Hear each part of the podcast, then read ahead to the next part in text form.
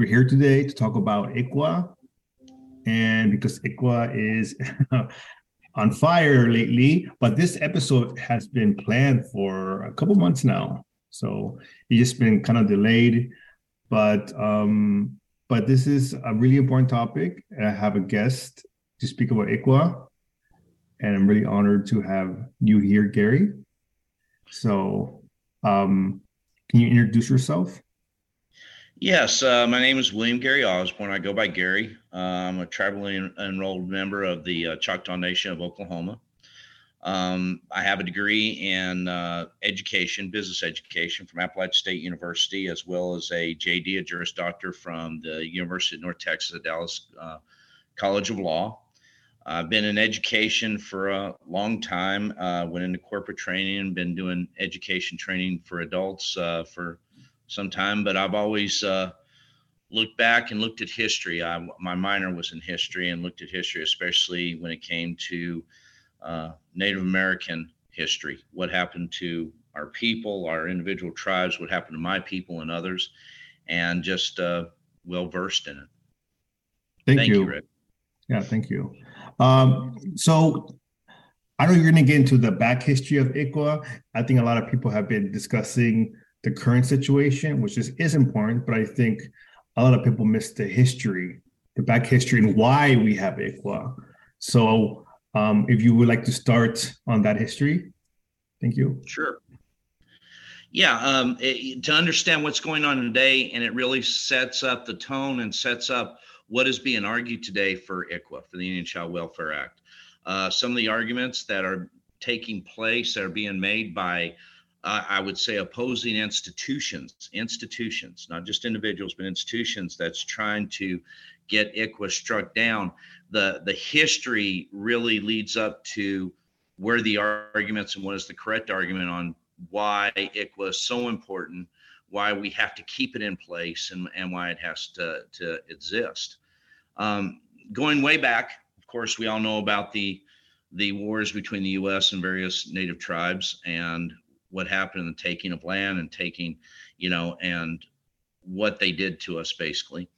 Uh, at the end of the Indian Wars, uh, you know, there was so much fighting, and we basically, as a people, as as Native Americans, uh, we held on to our beliefs, we held on to our culture, we were put on reservations, but yet we held on to who we were.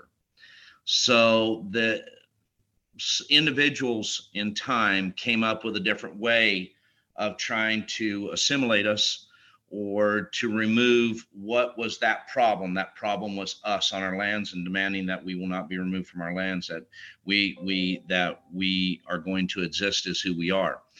So it was basically, uh, as the old saying goes, by a General Pratt was his name, General Richard Henry Pratt, kill the Indian, save the man.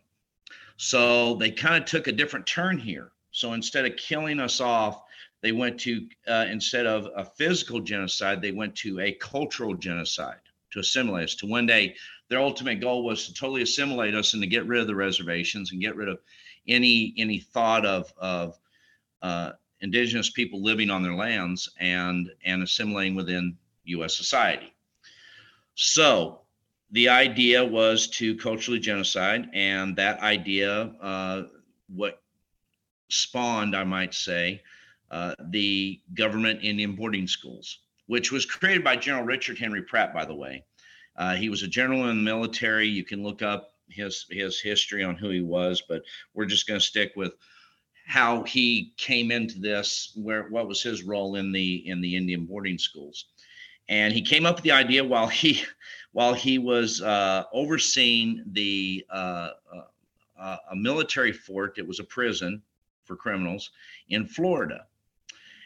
And he came up with the idea of Indian boarding schools. And what it was was basically to eliminate traditional Native American ways of life and, and replace them with mainstream Native American culture, uh, with mainstream American culture. And the setup began in the mid eighteen hundreds. He started thinking about it, and the very first one that came out, the first Indian boarding school that came out, was Carlisle Indian School. Now, this institution of the of the of the boarding schools really started about eighteen sixty-nine, and it went all the way to the nineteen sixties. Uh, and what it was was they would literally walk in Uh, we're, we're the only people uh, that where this was done to, we would literally walk in uh, and they would literally walk in and take our children and take them from us and send them out to these Indian boarding schools. Uh, as soon as they arrived, boom, the whole wiping out, the whole destruction, the whole removing of who we were. Again, this wasn't about race. It was about a culture. And as we go and and, and we talk about this later, it, it's setting up for what I C W A was made for. But as a culture, wiping it out, they cut our hair. They the the children were not allowed to speak their language. They were not allowed to to believe in any of their traditional religious beliefs. They were not anything that was part of their tribe, part of their people, part of their culture was wiped out. Not allowed to be practiced, not allowed to be even thought of.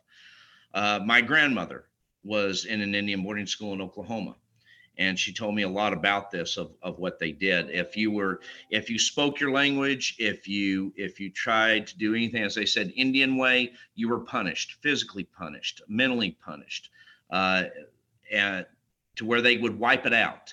And these children, the boarding schools were literally treated like military boot camps. And they had to wear, I, I don't want to say white, because a lot of other peoples in this country wears the same type of clothes and has the same type of culture. It may be a little bit different on how they do things, but it's basically the same. It's it's a European-based uh, uh, United States culture. And that's what they were made to wear. American, you know, American culture clothes, and they cut their hair, and the and the girls had to wear their hair a certain way, and they were teaching them uh, trade crafts, how to uh, uh, sew, uh, farm, which we already knew how to farm, but it was their way of farming, um, how to do, uh, you know, carpentry and other types of trades, to where ultimately their goal was to keep them from ever going back to their people or ever going back to the reservation, but assimilating into United States society. That was the goal. And so, and it even went to, through time, they would even say internships, and they would send Native children uh, farther east away. And this was the, the Indian boarding schools, mind you, was really set up a lot for, because of the history and the timing, for the Western nations, uh, the, the Lakota, the Dakota, the Dene, Apache, all of them. And they would send them even farther east on these internships, which basically what it was, was almost pretty much slave labor. They would send these children to these white families out east for a summer to, uh, to work for the family and make money, but they were rarely ever paid. And they were used basically as forced labor, slave labor, and then they would be sent back to the school. And these children, the the normally would be at the school for four years. Yeah, that was the normal, okay? And they would, uh, you know, hoping that they would never go back. And a lot of them didn't. They either uh, died from sickness, or basically a broken heart in a lot of ways. And it really upsets me from the stories that my grandmother and my mother have told me, um, as well as uh, just working them to death. And, or they may have punished them and physically abused them to the point of where they died. And then they would tell the Native family, oh, well, they, they died of this, and they would, and they would just bury the body. Uh, there's been reports up in Canada where they have found mass graves of children from these Indian boarding schools. Canada got the idea from us.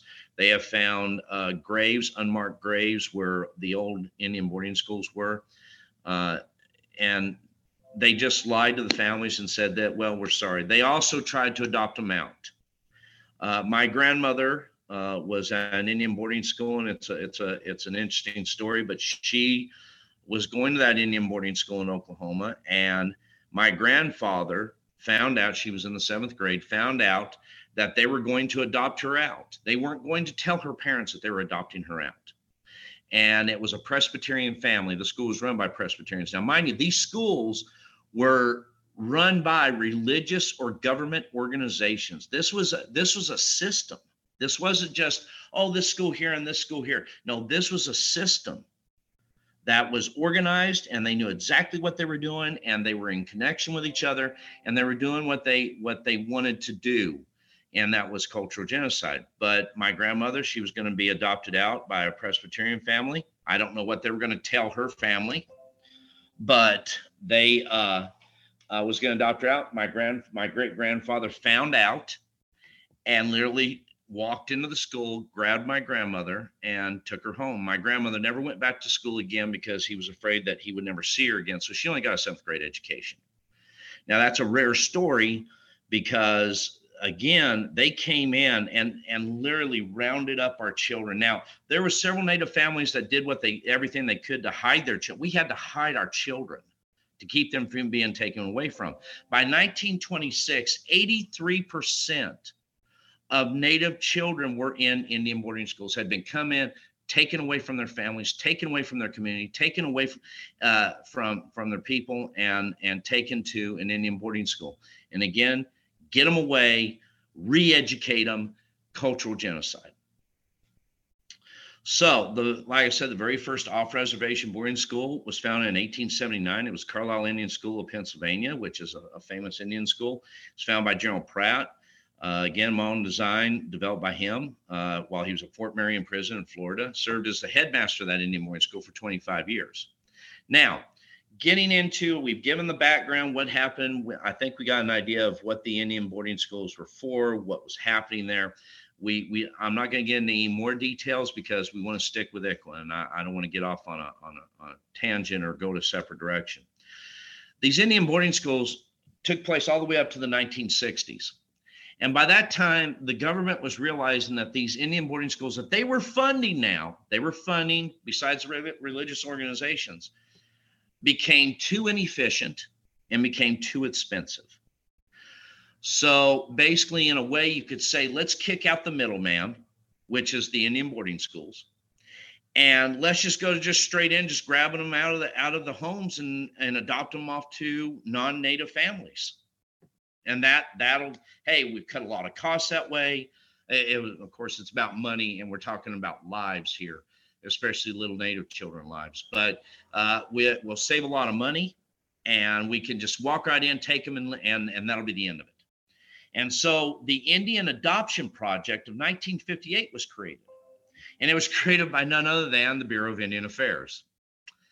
And it was, uh, you know, again, the, the Indian boarding schools were too expensive and inefficient.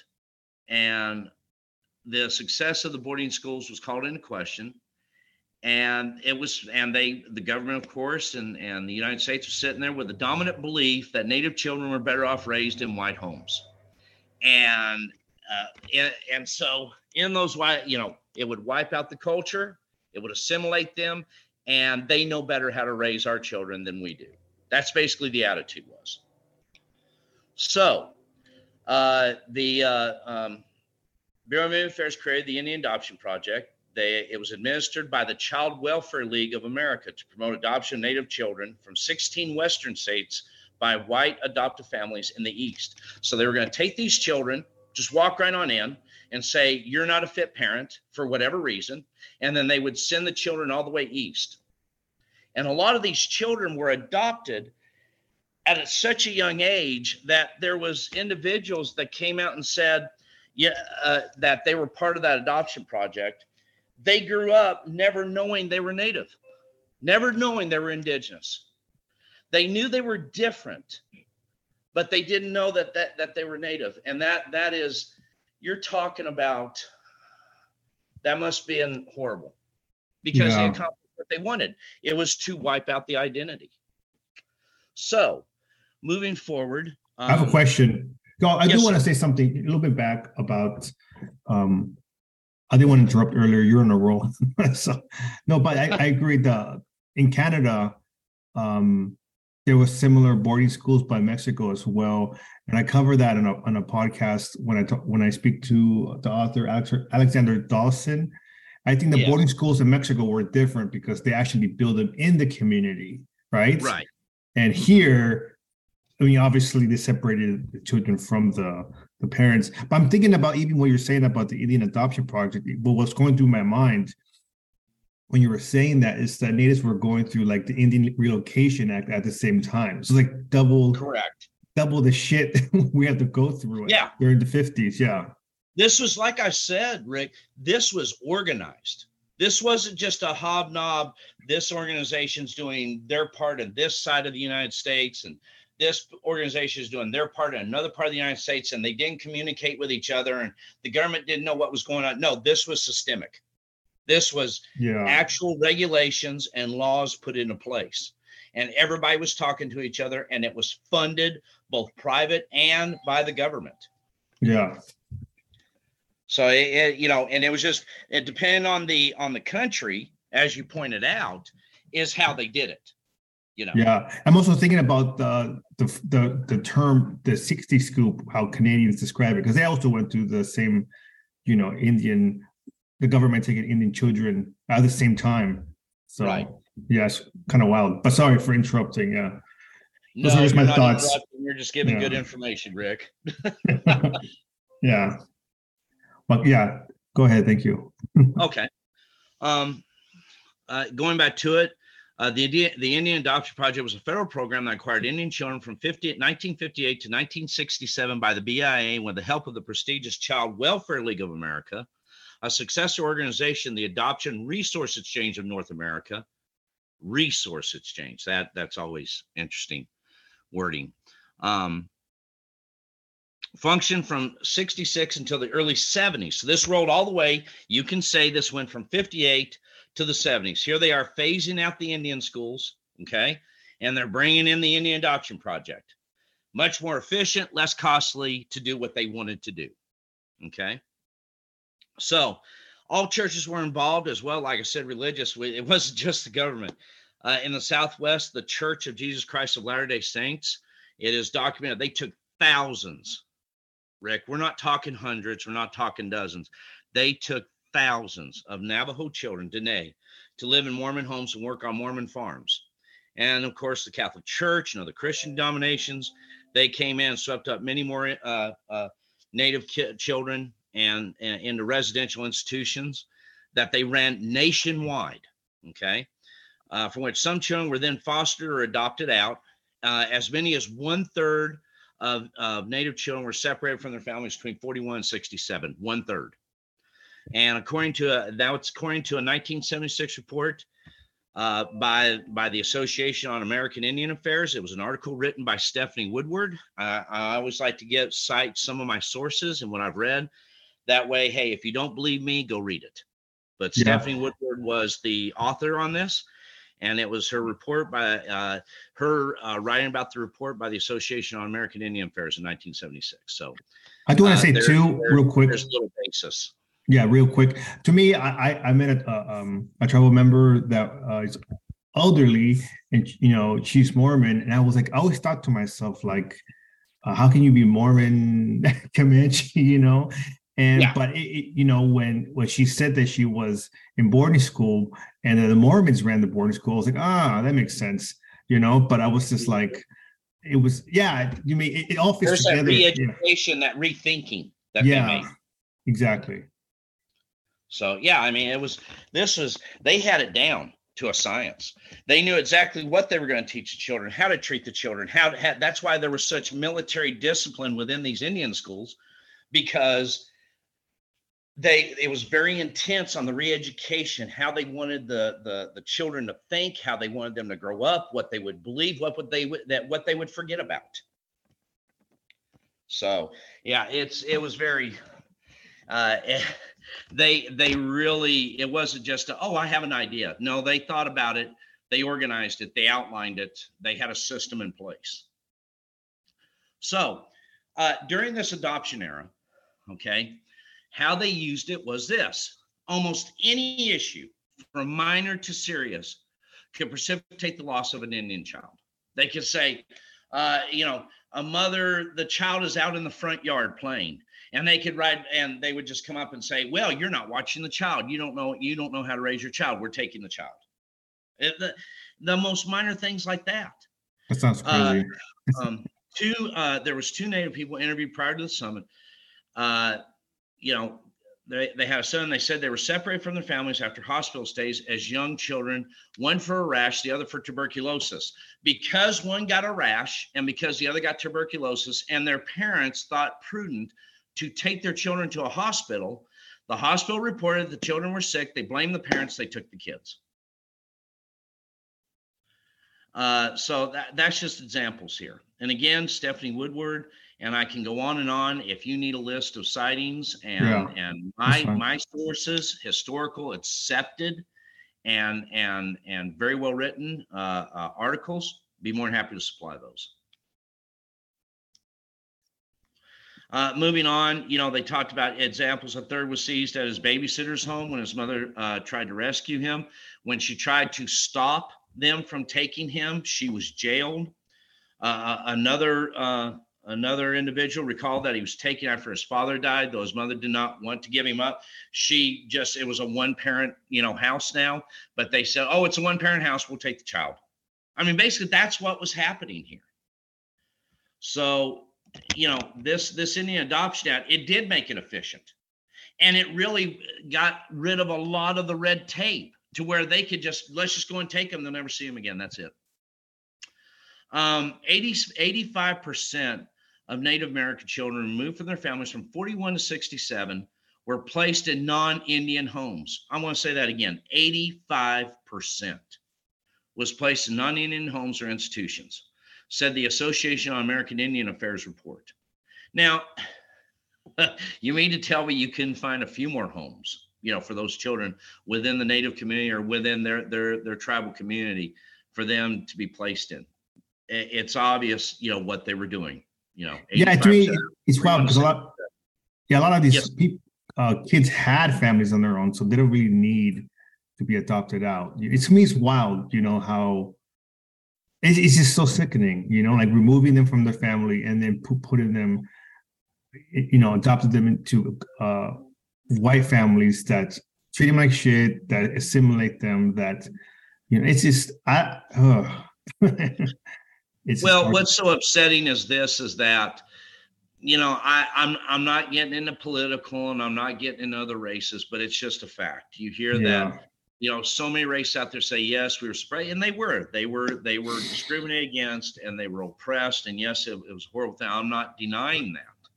But, you know, we were the only people in the United States until nineteen seventy-eight had to worry about our children being taken from us. Mm-hmm. Had to worry about the government coming in and just saying, your, your child, you can't, you no longer can have your child. We had to live every day. That was one of the reasons why my mother did not register me with the Choctaw Nation until I was eight years old, because she was scared that they would take, and it was the same thing for my grandmother with my mother, because they were scared that they would come in and take me. And until I C W A came along and other laws came along regarding, you know, when they could take the child and and child placement and so forth, all all Native people had to live that way, scared to death that your child was going to be taken from you. You know, that that's what's sickening. That would be, I can't imagine sitting here in my home and worrying every day whether or not they were going to take my son. Yeah, I, I can't even imagine that. So, but uh, it, you know, it moves on. But the thing is, let's talk about, okay, they got their way with the assimilation. Several several uh, uh, Native individuals did not know who they were, or they totally assimilated into, into society, or they knew who they were, but they can't remember anything about their family, their culture, their language, their ways, or anything. Let's tell the truth, Rick. When it comes to our culture and ways, it's not just a taught thing. I believe it's in our D N A. I believe it's who we are. We're not going to change because it's it, it, it's what we are. That that is our very existence. And and the thing is, is that after decades of stolen children, there was a, there was a a um, a study on it. And after decades of stolen children, okay, these children were taken. They experienced a four time, I believe it was a three or four times rate higher of alcoholism and suicide. These children were lost when they grew up. Um, the here, just an example of how what it's systemic. I, I don't believe there's systemic racism today because there's not laws in place. Uh, you know, that you can't have systemic racism, but unless there's laws in place. But at this time, there were laws in place. There was systemic racism. It was, it was, and I don't want to say racism. It was, it was basically discrimination based on, and we're leading into it now. This is not about race. This is about national identity. This is about cultural identity. Kill the Indian, save the man. They ain't have a problem with, with the child being racially Native American. They had a child, they had a problem with a child living as a Native American, okay? As a Choctaw, as a Diné, as an Ogallala, as a, and, and so forth. That was their problem, okay? If their problem was that we are race, they would have kept shooting us and kept killing us, but they didn't. They went a different route. They said, you know, basically there's nothing wrong with their race. We just can't stand their culture. Their culture is a problem. And that's why this was set up. That's why they did what they did with the Indian boarding schools and with the and, and with the Indian Adoption Project. Okay. And why I'm saying that is, is because of the language and because of how I C W A is set up and what it means. Okay. Because there's there's a lot, and I, I don't want to get ahead of myself, but there is uh, arguments out there that I C W A is racially discriminating. No, it's not. There's no language of race in I C W A. There's no, le- and in the past, this was not based on race. This was basically based on a culture. Okay. Um, I just want to say this. In nineteen sixty-six, the B I A announced in a press release that adoptions of Indian children through the Indian Adoption Project, with help from the Child Welfare League of America, were increasing, and they boasted that little Indians were brightening the homes and lives of many American families, mostly non-Indians. The children ranged in age from newborn to eleven years old. Those little Indians that were brightening the homes of, of non-Native families. So, it, I mean, they they didn't even try to deny it. They didn't even, I mean, it was out there. Here it is, we're doing this, and nobody can do anything about it. Um, according to Sandy Whitehawk, one of the T R C commissioners, she said, my adopted mother constantly reminded me that no matter what I did, I came from a pagan race whose only hope for redemption was to assimilate to white culture. See, it wasn't, it wasn't race. If it was race, they would have never tried to assimilate us. It's all about culture. Very important. Very, very important. So that's basically the background of how, you know, what happened, the history of it, the thinking of it, very, very important, Rick, the thinking of it that led up to I C W A. It was, okay, we've had these wars with all these tribes, all these nations. Um, we we just want to get rid of, the problem is not them, it's their culture. They don't think like us. They don't want to use the land like us. They don't want to give up the resources. They don't want to sell the resources. So if we change their culture, then pretty much we could wipe out the rest of the, the reservations and take all the land, and we don't have to deal with this with this Indian issue. So it was cultural genocide from nineteen from the eighteen sixties till, till nineteen seventy-eight. It was cultural genocide. And how do you wipe out a culture? How do you wipe out a belief system? You take the children. You take the children, you re-educate them, you make them like any other United States citizen and assimilate them in. And that was the history of it. That's what led up to I C W A. Yeah. And even, um, are you are you at the end of the notes, or because I'm trying to? Uh, at the end of the history of it, yeah. Okay. Yeah. That's so it's. I wanted to give the history. I mean, we could go into so many details of what happened, of of everything, but you know, like you and I talked, Rick. Let's let's keep on the path, you know, of where we're going to, and that's to get to I C W A and start talking about I C W A. We can go into the language of I C W A right now if you'd like to, and, and start talking about why it, you know, how it came about. Uh, of course, it was signed into place in nineteen seventy-eight, uh, and what I C W A was about, the Indian Child Welfare Act was, it didn't necessarily, it does not pertain to marriage. What it pertains to is when a child is removed from the home, where does that child go? Yeah. And it's based on, they, as I C W A says, and, and we can go through this through the language of I C W A. It, I C W A says that they want to, the purpose of the law is to make sure that that Indian child keeps a connection, keeps a connection with the culture and the ways of his community. That's the whole point of it. It's to, it's to protect the child from being assimilated and having it's it's to protect the child from cultural genocide. It's not about race. It has nothing to do with race. It has everything to do with the Indian child, because also it doesn't say race in there when they define what is an Indian child. What it defines is is that is the Indian child tribally enrolled, or do they have the potential of being tribally enrolled because their parent is tribally enrolled or a grandparent is tribally enrolled?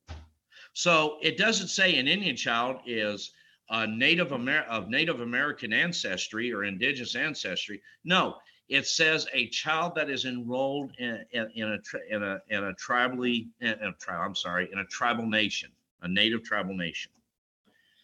So let me go ahead and pull that up real fast. I'll pull up the act and we can go through it step by step. And then what's really going to take up a lot of time, uh, Rick, is when we get into cases and case precedent. Um, yeah. That's where, oh my goodness, with all, we've got the newest ones that's come out. We have examples of the past. Oh, let's see. That, yeah, I was trying to, uh, because I have a shared drive. Some people that listen to the podcast know about the shared drive. And I have a bunch of I C W A cases, but they're printed out. Right, right, no problem. Yeah. We, and th- now and I, you can get in any one of these, any one of these cases, and that would be fine. Yeah, when I get uh, a printer, I'll, I'll scan them up so people listening Uh, can can know when I when I get a one of those printers that scans digitally whatever, I will uh, put them up on the um on the shared drive. But I, I do have uh, on the shared drive now. So people that are listening, um, I have uh, I C W A case regulation analysis twenty eighteen, and I do have one case, the Santa Clara Pueblo versus Martinez, right? So, yeah, that's that's uh. Very specific case, but that's, uh, like I said, that's a whole conversation itself, you know, the Santa Clara versus Martinez. Right, right. Yeah. Um, uh, now, as for, I just want to say, I am not a lawyer yet. I still have to take the uh, bar exam. So I cannot give out any legal advice at this time, of course, but I can break down the law for you and explain to you what, exactly what it says and what it means. Mm-hmm. Here we go. Uh, there it is, twelve fourteen, ninety-fifth Congress. Let's see here now. We'll go through here, and, and we really want to break down the law, what it is, and what it means, because their arguments, today's arguments, they keep based on that it, it violates the Equal Protection Clause, which the Equal Protection Clause deals with, you know, of course, equal protection among, you cannot discriminate against race, you cannot discriminate against various groups, and institutions such as the Goldwater Institute. I want everybody to really take notice of that. The Goldwater Institute is one of them. Uh, they're, they're the most vigorous, they're the most uh, uh, dedicated to wiping out I C W A. That's their whole point of being, uh, is to wipe out I C W A.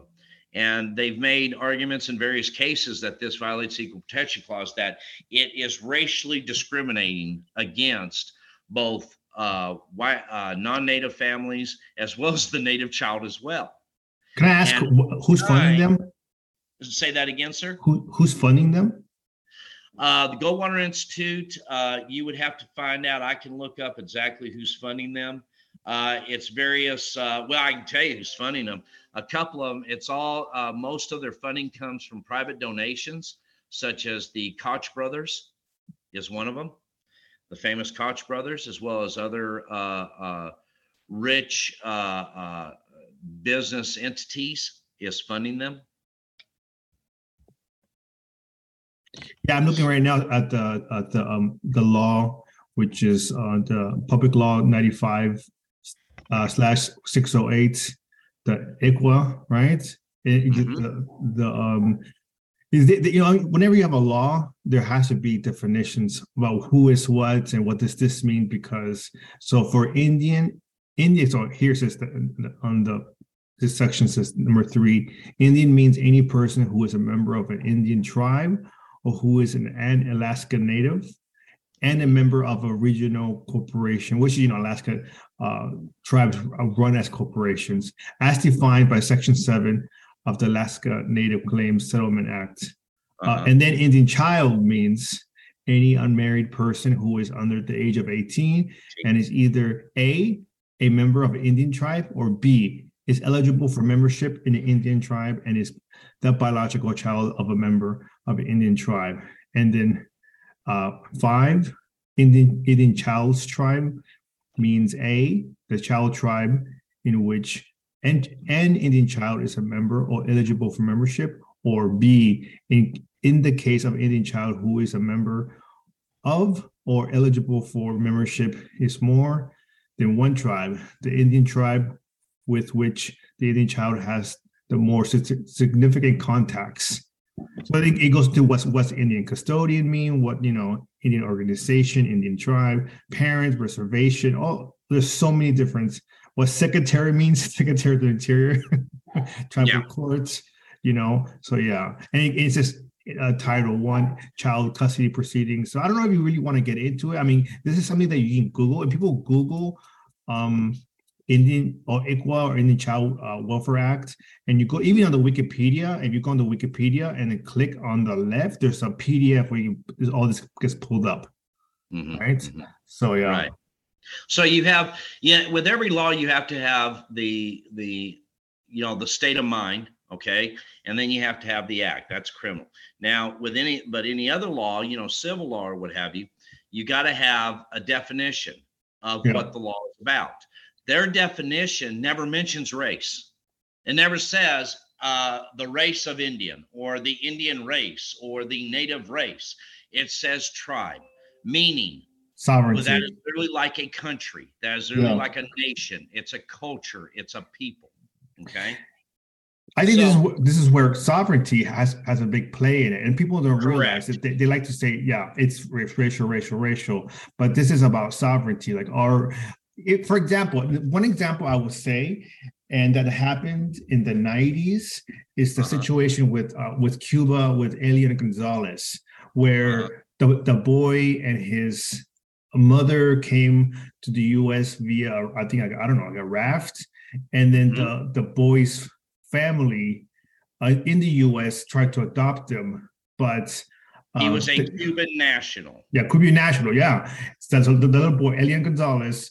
Uh, and then the U S government came in, took that boy from the family's arms, right? I remember right. the pictures of they they, they grabbed that, that little boy from his family in my, in somewhere in Florida and sent him back to Cuba because his dad was still alive, right? right. So this, this this means that, you know, the U S government understands sovereignty. Like that little boy, exactly. you know, belonged in Cuba because his dad was still there alive. So this is the same thing too. Like if our Indian child, you know, has family or a tribe, he, he he's a citizen of a sovereign nation, native nation. That so if, the yeah, sir. they should go to their their respective community and have their respective community find, you know, family. And or by find, all accounts, you know, Rick, like you're saying, you've made a very good point. If the U S government actually respected total sovereignty, which we are, we are sovereign nations under the definition, we are sovereign nations under the laws. If they actually respected that, they would do the same thing that they did for that little uh, Cuban national boy. They yeah. would come in and take that Indian child out and send that Indian child back to its nation, but they don't. And we have all these court cases and all these laws and all these lawyers in the Goldwater Institute. Actually, this shouldn't even be argued in court, okay? It should on the child should automatically go back to the sovereign nation, national of whether it's the Choctaw Nation, the Chickasaw Nation, uh, uh, the the Seneca Nation, or any other nation. We, if they truly represented our sovereign rights and that we were a sovereign nation, they would just send the military in like they did with that little boy and take the child out of there. But instead, sorry about that. I lost connection, quickly got it back. Okay. Um, getting back to it, but like you said, I mean, you made an excellent point. If they did respect our total sovereignty like they're supposed to, then they would have reacted the same way, you know, whenever there's a native child being held by a non-native family, but they don't. We're too busy fighting. Yeah, that's that's the issue too. So I, you know, there's a lot of people online. This is why I think it's so wild because, you know, the, the I C W A, um, there's so many aspects to the, this I C W A conversation that's go, that's been going on this last couple of weeks that, you know, I think people are missing it. So a lot of people lately, and I talk about it in the podcast, try to um, try to say that indigeneity is, is purely uh, biological. So, and I, I think this is where even like the, the Supreme Court justices who are asking questions, you know, really stupid questions from my point of view, right? Um, mm-hmm. But it's, you know, it's, it's I C W A racial because it's biological. What what does it mean to be Native? You know, and I think um, again, it's it's uh, it's our sovereign. We're a political class, and I think it's not purely biological. It's also political. We're political, like I said, political class. Yes. So yes. I think, you know, um, so because a lot of us are are mixed with different different quote unquote races, you know, with, with whites, with black, with Asian, with, you know, Middle Eastern and Native, you know, so we have so many different backgrounds now that, you know, that we can't just say Native people are only brown.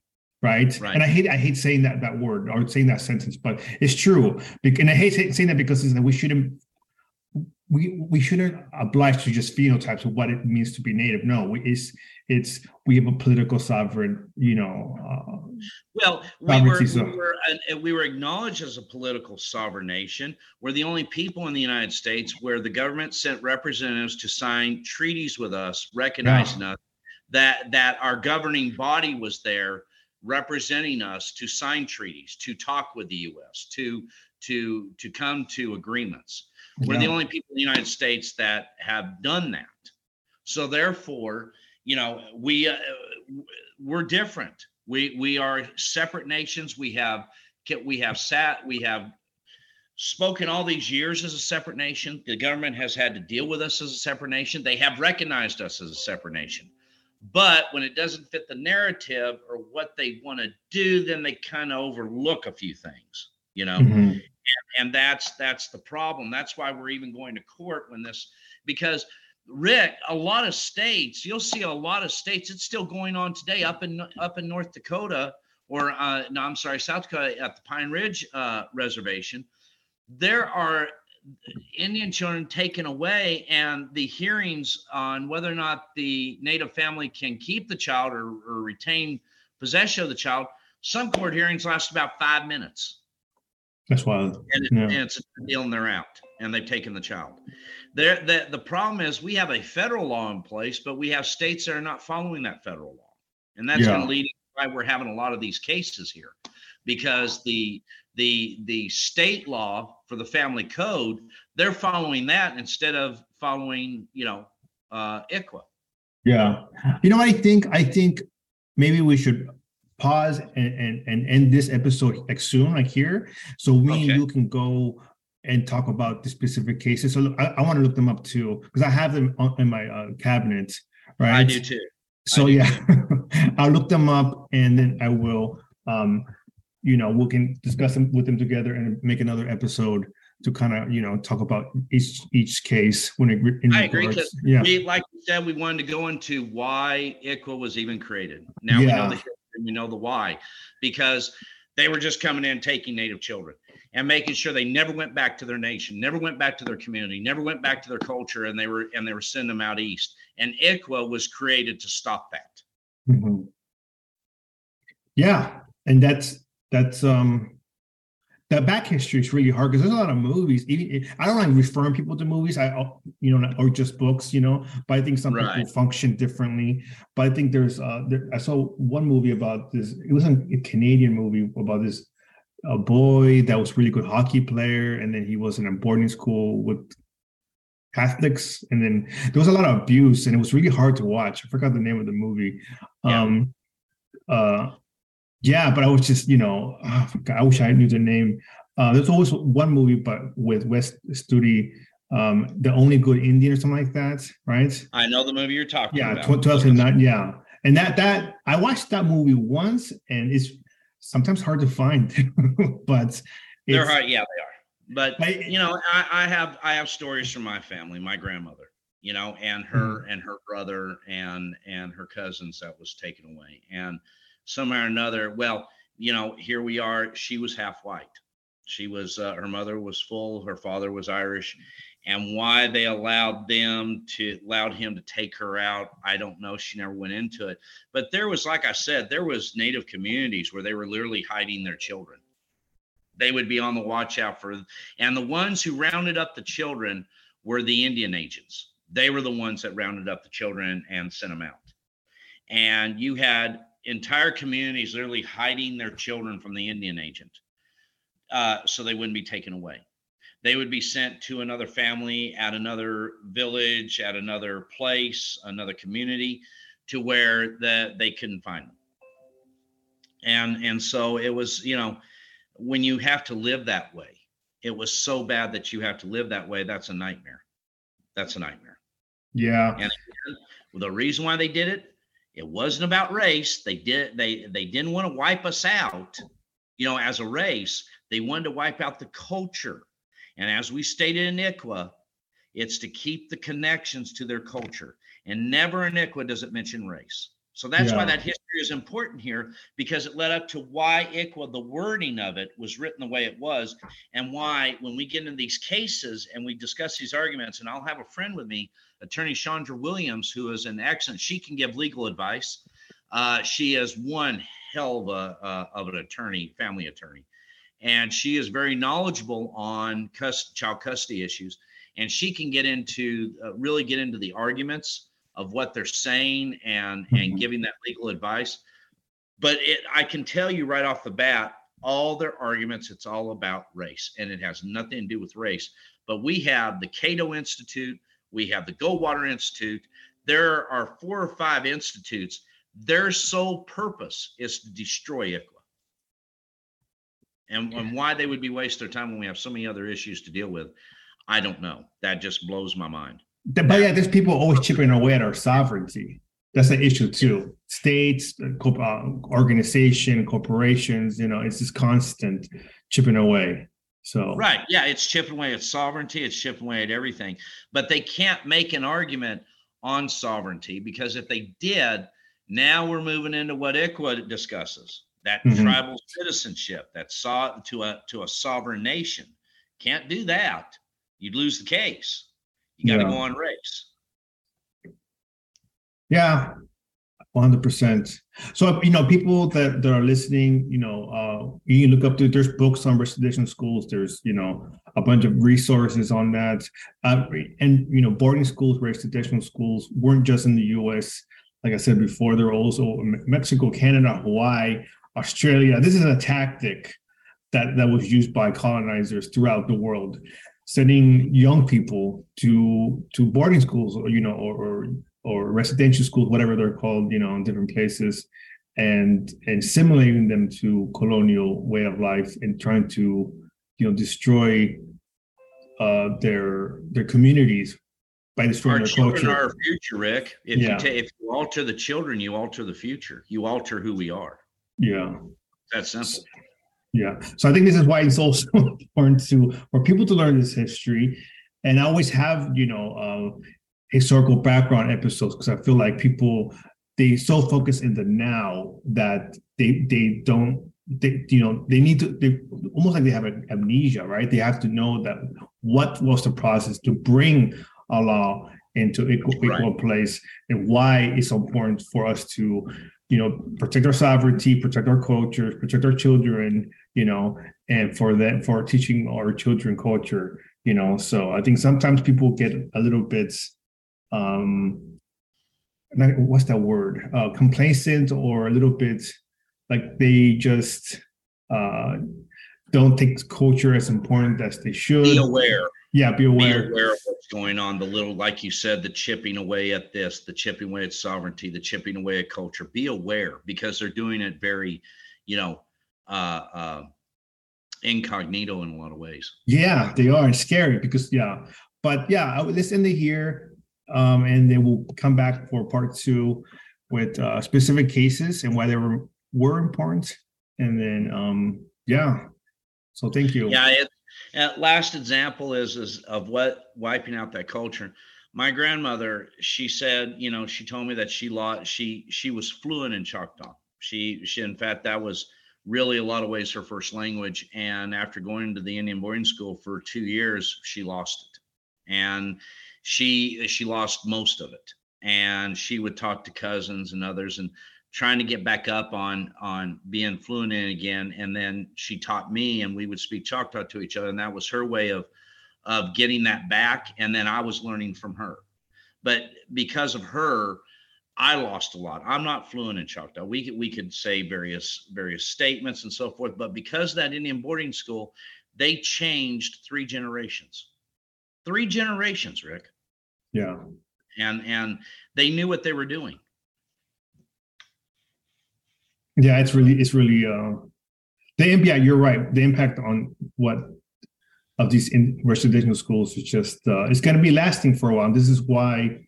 Uh, Just like, you know, within Comanches, our language is almost, it was almost dead. One of our one of our uh, dialects has has is gone. We only have one left, you know, and um, I think we're trying to preserve that. And we're doing a good job, I think, you know, coming back from only five people speaking it fluently to now the youth, opening up a school where to teach the youth, right? Uh, it's, the, it's really- the Comanche, the various, uh, uh, uh, you know, tribes of the Apache Nation, you guys have done an awesome job because, yeah. like you said, it was about wiped out completely. Yeah, yeah. so I, I, we take it seriously at this house. We have a war. We, we, you know, we learn. We talk to each other.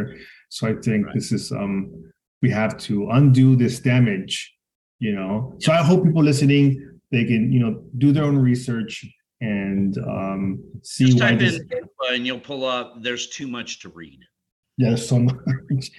But yeah, but uh, thank you for coming on, and we'll come we'll we'll come back for part two, and we'll will hopefully people you know um you know can uh, look these things up. So thank you, uh, Yoko Keith. Thank you, Rick. This has been a pleasure. Thank you very much.